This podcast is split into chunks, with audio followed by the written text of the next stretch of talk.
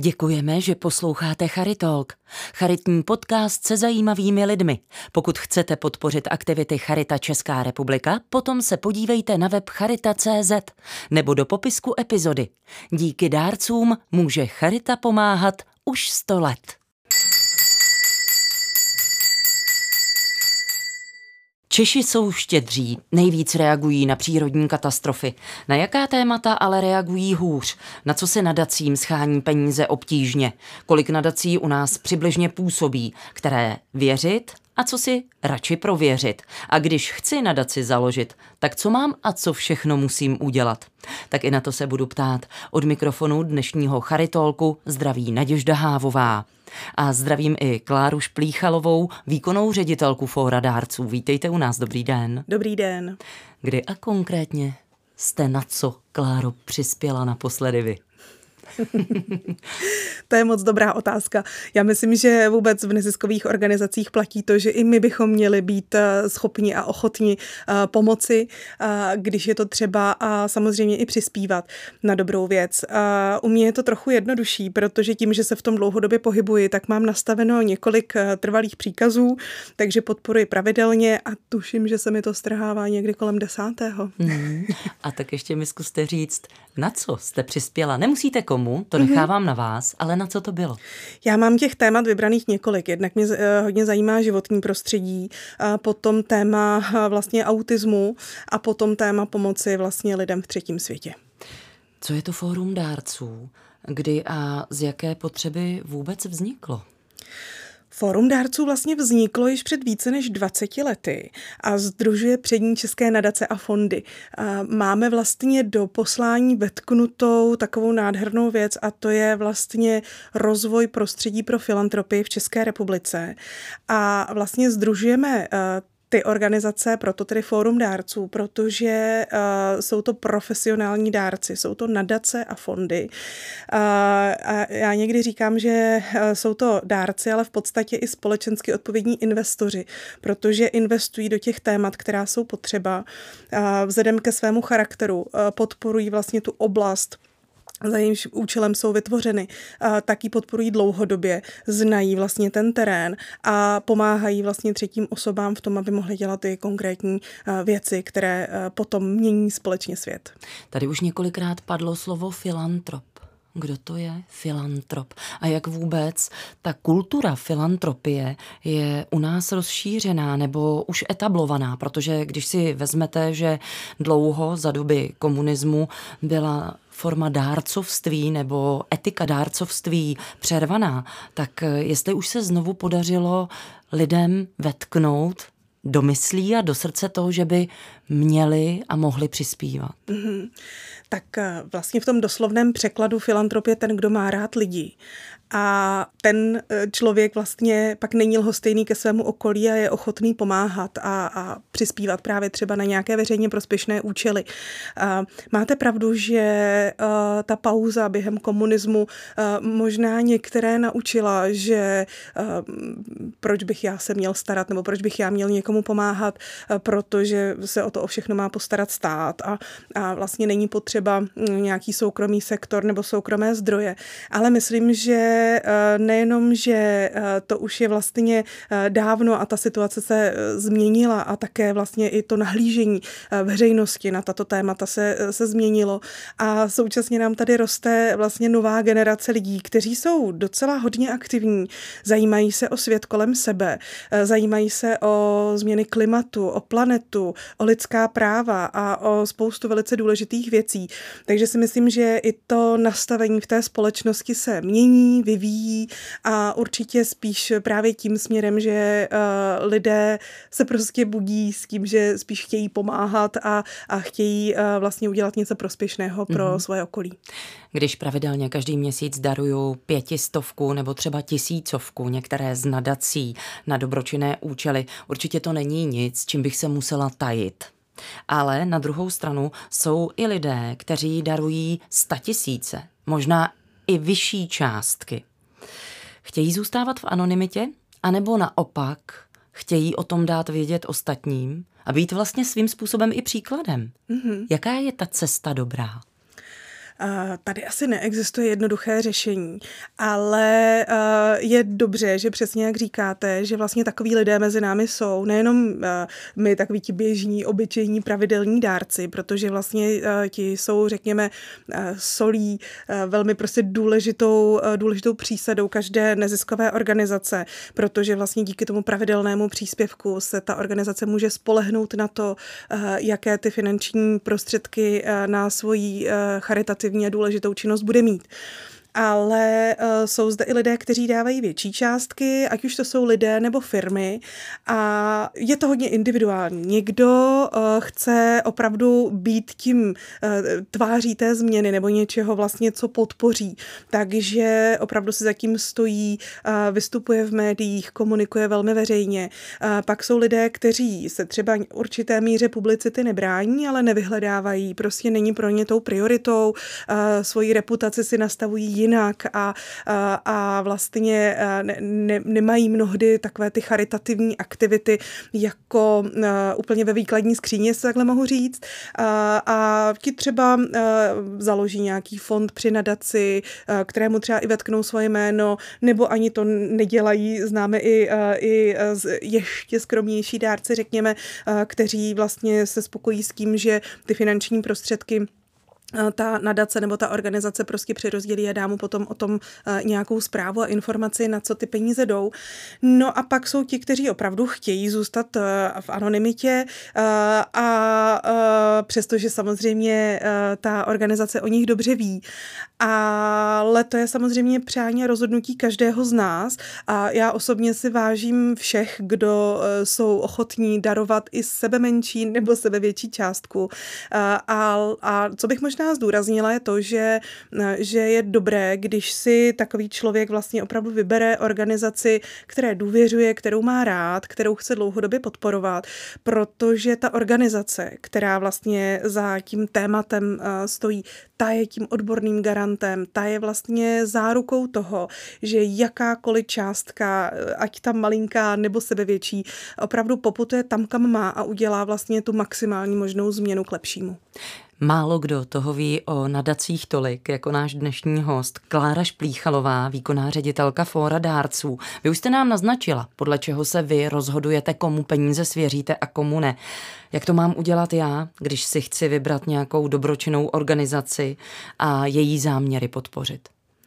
Těch cest je celá řada, ale základ je opravdu ten, aby eh, se každý člověk, každý dárce rozhodl eh, v klidu, eh, určitě ne pod tlakem a vlastně proto, co je jeho srdci blízké. To znamená pro to téma, které vnímá jako potřebné a samozřejmě, jak už jsem vlastně říkala, je velice důležité, kdo za jakoukoliv sbírkou nebo za tou veřejně prospěšnou činností stojí, proto protože to je vlastně ten garant, to je uh, ten profesionál, který vlastně zaručí, že uh, ta témata jsou opravdu potřebná, že neexistují třeba jiné cesty, jakým způsobem financovat, že je uh, vlastně, že ty peníze poputují tam, kam mají a tomu, komu mají a že udělají tu patřičnou změnu. Ono vlastně v posledních letech můžeme vidět, že i díky tomu technologickému pokroku a rozvoji můžeme vidět, že vlastně je velice snadné zakládat sbírky online, každý může přispět, což je samozřejmě velice důležité, protože to může pomoci eh, v případech nějakých katastrof nebo nějaké potřeby okamžité pomoci. Na stranu druhou už jsem se setkala i s takovou absurditou, kdy eh, lidé, taková skupina lidí, a mysleli to přitom velice dobře, chtěli založit sbírku na to, aby uspořádali benefiční koncert pro jednu neziskovou organizaci, což je vlastně úplný nesmysl. A, a, a až když jsme si o tom potom povídali, tak pak teprve zjistili, že aha, my bychom vlastně jako buď měli sehnat ty peníze na tu benefici, a nebo ty peníze radši dát té neziskové organizaci rovnou. A o tom to je. Je vždycky zase důležité přemýšlet e, o tom, jestli tady nejsou ještě nějaké jiné cesty, protože samozřejmě e, lidé, Češi, veřejnost jsou štědří a chtějí pomáhat. Ukazuje se to vlastně v celé řadě případů a sbírek z nedávna nedávné historie můžeme jmenovat tornádo, pomoc Ukrajin, Ukrajině zasažené, zasažené válečným konfliktem a tak dále a tak dále, kdy to byly obrovské sbírky. Ale určitě není dobré s tou důvěrou hazardovat nebo zkoušet ty hranice, kam až lze zajít, protože samozřejmě dárcovství je velice dobrovolnou záležitostí. Všichni se můžeme rozhodnout, jestli budeme nebo nebudeme darovat. A ve své podstatě i svým způsobem takovou, řekněme, věcí zbytnou. Prostě pokud mám málo, eh, musím zaplatit ty důležité výdaje a někdy mi prostě na to dárcovství nemusí taky zbít.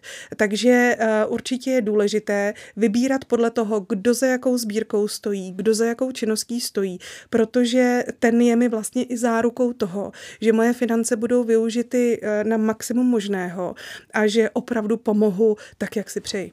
Jsou organizace, které mají stovky drobných dárců a potom organizace, které mají jenom dárce velké. Co je lepší?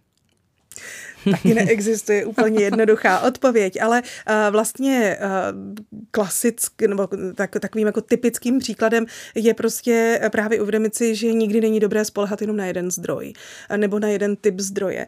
Uh, je vždycky důležité vlastně dívat se na to téma nebo na to financování z více úhlu pohledu, to znamená mít i více zdrojové financování, protože samozřejmě určité zdroje v určitém období můžou být stabilnější a, a potom zase, zase mít nějaké výpadky. Když jsem mluvila o těch sbírkách, tak vlastně třeba vlastně v těch posledních letech média docela hodně referovala o celé řadě rekordních sbírek a, a, a sbírkových rekordech a tak dále, což je samozřejmě pěkné a určitě byla tady celá řada taky velice zásadních situací, já nevím, pandemie covidu a mm, to už to zmiňované tornádo, samozřejmě válečný konflikt na Ukrajině a podobně. Ale musíme si uvědomit, že život není jenom o rekordech a vlastně žádný strom neroste do nebe. Navíc vlastně ty dopady krize ekonomické, které pocitujeme, tak samozřejmě dopadají na všechny sféry, včetně neziskového sektoru.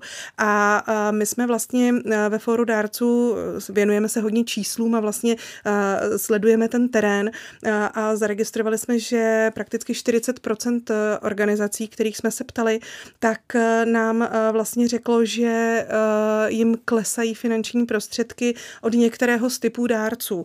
Ve Velké Británii vlastně už nějaký významný výpadek v tom financování registrovali už v minulém roce. Takže ono je také důležité právě s těmi zdroji efektivně pracovat, eh, tak, aby vlastně eh, v situaci, kdy třeba individuální dárcovství například stagnuje nebo nemůže tolik růst, eh, a tak, aby vlastně tam byly jiné zdroje a ta nezisková organizace mohla dál fungovat a pomáhat tam, kde je potřeba. Mělo by patřit k dobrému tónu ve společnosti, aby například velké firmy, možná nadnárodní, měly své dobročinné sbírky, nějaké charitativní platformy, na kterými by pomáhali a jejichž prostřednictvím by peníze byly poskytovány potřebným lidem nebo na potřebné situace. Já myslím, že eh, ta situace, kdy to opravdu uh, prostě patří uh, do nějaké firmní nebo korporátní kultury, tak ta už tady je. Dokonce jsem mluvila se zástupci jedné velké americké firmy, kde v podstatě možnosti zaměstnaneckých sbírek zmiňovaly v podstatě něco jako zaměstnanecký benefit. Je něco mezi stravenkami a mobilním telefonem i k soukromému použití, takže že organizují pro zaměstnance zaměstnanecké sbírky, což mi přijde velice správné. Samozřejmě taková firma, která je určena k tomu, aby generovala zisk, tak eh, eh, musí eh, primárně tedy naplňovat ten svůj původní účel. Na stranu druhou vždycky funguje v nějaké společnosti, v nějakém prostředí, které je potom vhodné samozřejmě i část toho svého zisku rozdělit. A to, co my pozorujeme v poslední době jako takový významný trend, je právě to zapojování zaměstnanců, ať už se to týká dobrovolnictví, nebo právě těch zaměstnaneckých sbírek, nebo i třeba sbírek, které iniciují sami zaměstnanci. To je velmi důležité, protože všichni někde pracujeme a všichni žijeme v nějakém prostředí, takže i to, že eh, vlastně v těch korporátech je možnost takovéhle, eh, takovéhle eh, vlastně výsady navrhnout organizaci, navrhnout sbírku, navrhnout podporu, je pro ty zaměstnance také velmi důležitý signál.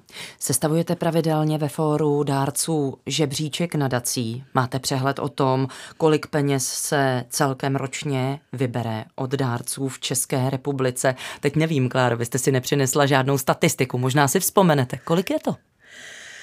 Tak co se týká vlastně těch finančních prostředků od nadací, tak je to zhruba mezi jednou a tři čtvrtě miliardou až dvěma miliardami ročně od vlastně českých nadací, jak firmních, tak nefirmních. A je dobře, že to číslo vlastně roste. A my vlastně tím, jak už ty žebříčky děláme celou řadu let, tak máme vlastně zmonitorovaný například i rok 2008-2009, což byla, což byla vlastně ta poslední hospodářská krize. A vlastně i aktuálně se potvrzuje to, že právě nadace a nadační fondy jsou vlastně odpovědní dárce. To znamená, v těch krizových momentech se snaží nesnižovat tu podporu, naopak vlastně generovat další prostředky pro to, aby mohly pomoci.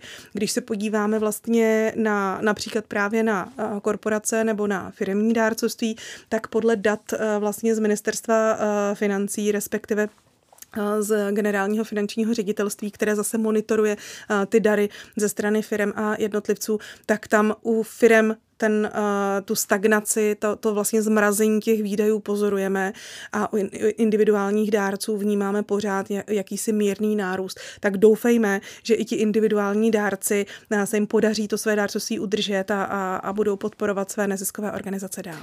Kolik je celkem nadací a dobročinných organizací v České republice a ve srovnání se světem, když se rozhlédneme, je jich u nás hodně nebo málo? Jak moc je to roztříštěno? To je otázka, co je hodně a co je málo. Ale uh, takhle, uh, nadace a nadační fondy jsou vlastně specifické v tom, že primárně vlastně získávají nebo generují finanční prostředky, které potom přerozdělují třetím stranám. Těch máme u nás zhruba tři tisíce. Eh, je tam eh, vlastně eh, nějaká skupina asi 500-600 nadací nadačních fondů, zbytek, pardon, nadací a ten zbytek zhruba 2,5 tisíce jsou ty nadační fondy. Pak je tady samozřejmě ale další obrovská skupina dalších neziskových organizací, spolků, obecně prospěšných společností a tak dále. A vlastně celkem všech těch neziskových organizací je něco kolem 100 tisíc.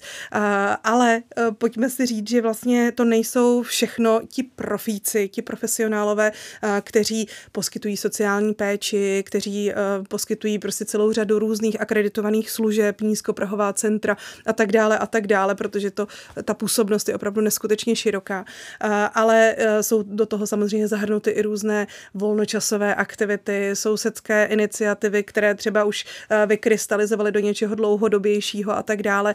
Eh, takže eh, ta, ta působnost a vlastně to zaměření eh, toho občanského sektoru je opravdu velmi široké. Platí, kdo rychle dává, dvakrát dává, no možná i proto vznikl před časem nápad darovat prostřednictvím dárcovské SMS, my tomu říkáme DMSK. Je u nás už v oblibě, etablovali se, anebo Češi hledají teď jiné způsoby, jakými poslat finanční prostředky? Ta dárcovská SMS, to je opravdu takový český, uh, český unikum, fenomén, e, e, fenomén přesně, tak, taková specialita.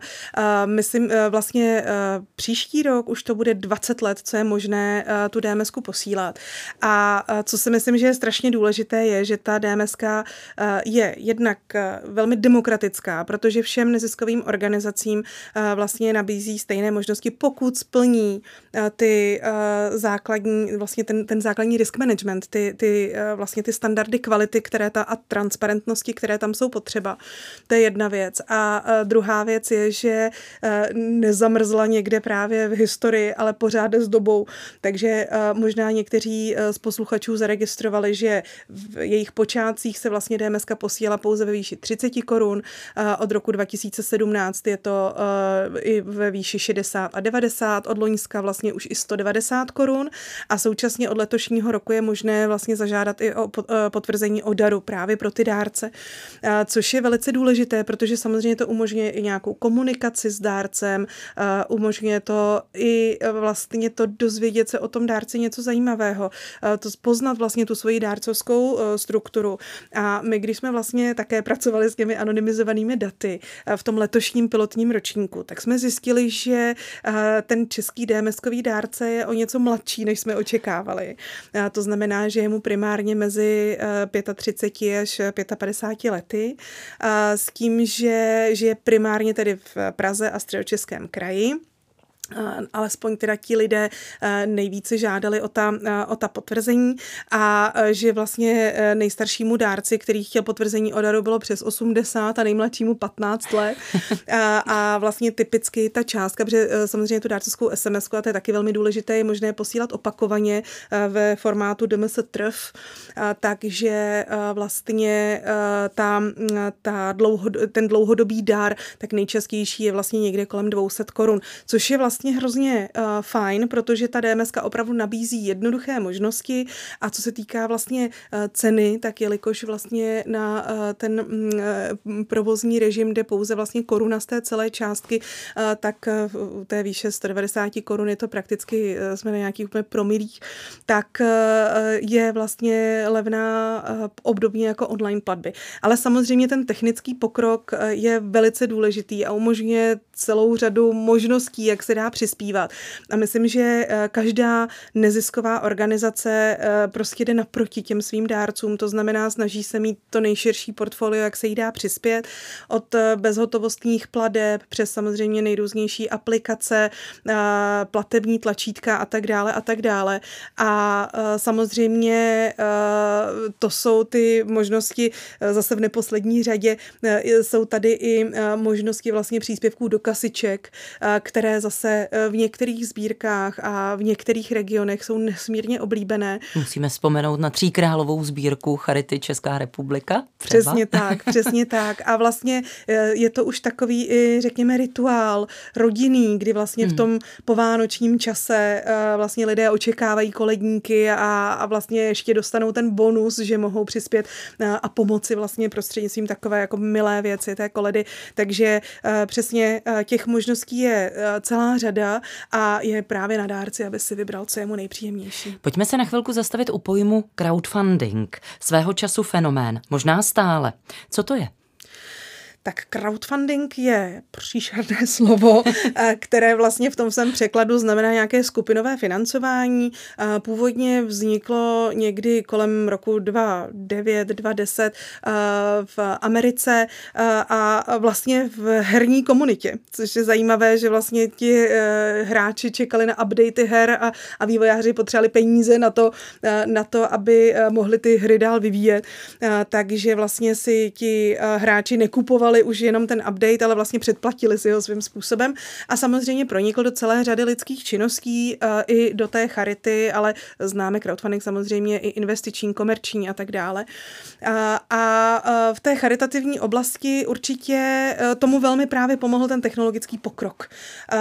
Je to, jako je to, je to fenomén, je to uh, zajímavé, já sama jsem se účastnila několika crowdfundingových sbírek jako dárce a musím říct, že to je svým způsobem jako i návykové, protože vlastně vy víte, že se musí dosáhnout určité částky, tak vás zajímá, jestli už to tam běží a, a prostě jak to, uh, jak to je, takže člověk opravdu s tou sbírkou kolikrát jde, že prostě se počas se podívá tak co, jak jsou na tom to je moc fajn. Eh, na druhou stranu eh, samozřejmě prostě eh, ta, ten technologický pokrok právě znamená i to obrovské rozšíření, takže dovedu si představit, že pro řadu lidí, kteří se v tom nepohybují nebo kteří nevědí třeba, jak se rozhodnout, to může být až úmorné nebo někdy až jako nepřehledné, nepřehledné hmm. vlastně vybrat si.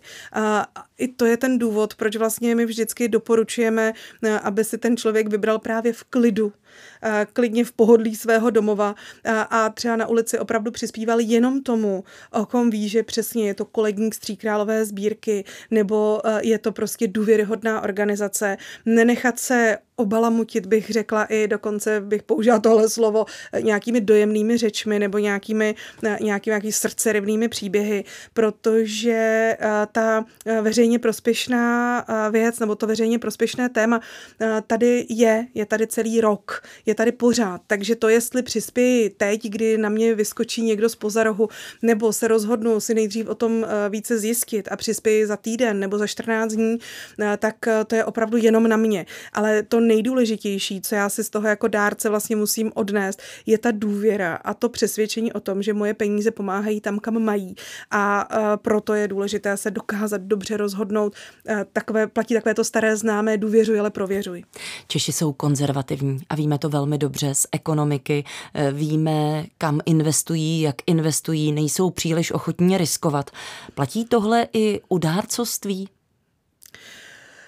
No, mně někdy připadá, že jsou Češi docela střelci v tomhle směru, že opravdu prostě zahlédnou nějaký příběh a ta, ta altruistická struna prostě se v nich rozezní a opravdu nechtějí nebo nepotřebují vědět žádné další informace.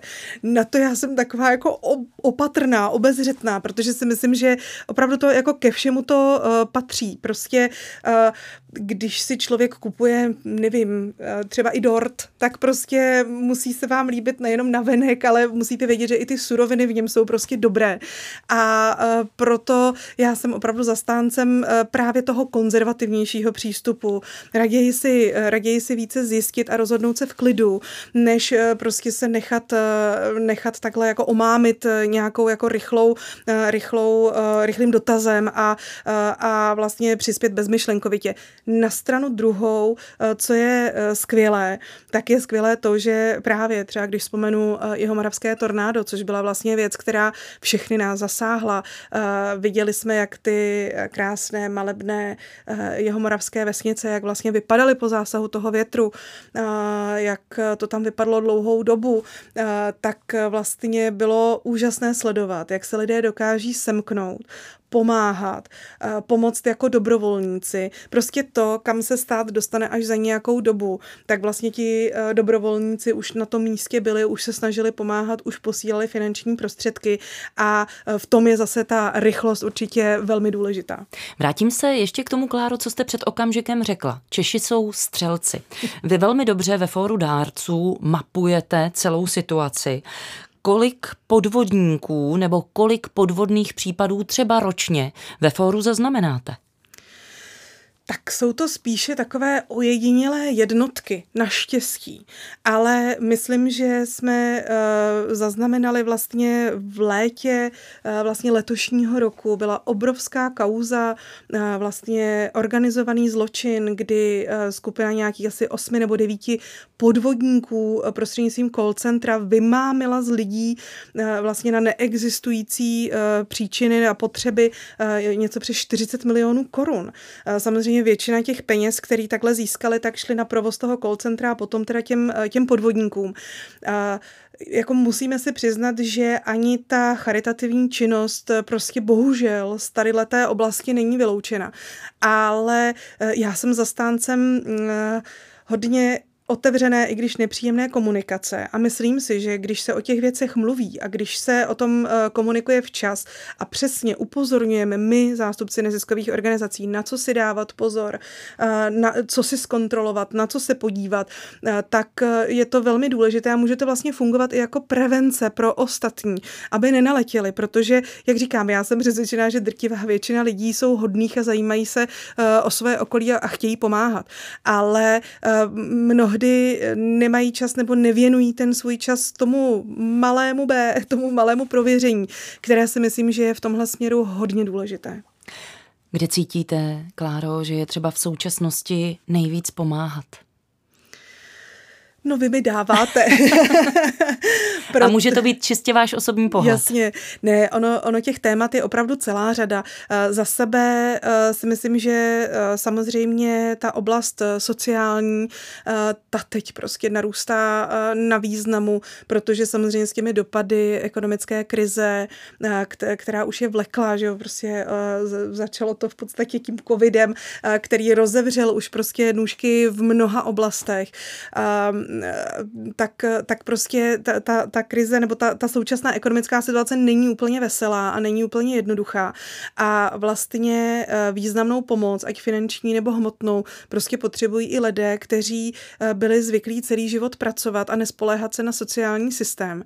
A eh, teď vlastně jsou oni sami v nouzi a tu pomoc potřebují. Takže já jsem velmi ráda za ty možnosti, které právě nabízejí nejrůznější neziskové organizace organizace i prostřednictvím hmotných sbírek, které jsou velmi organizačně náročné a logisticky, eh, ale prostřednictvím hmotných sbírek eh, i prostřednictvím finančních sbírek, eh, že pomáhají, protože právě ty neziskovky vědí, kdo konkrétně v tom terénu potřebuje jakou pomoc a v jakém rozsahu.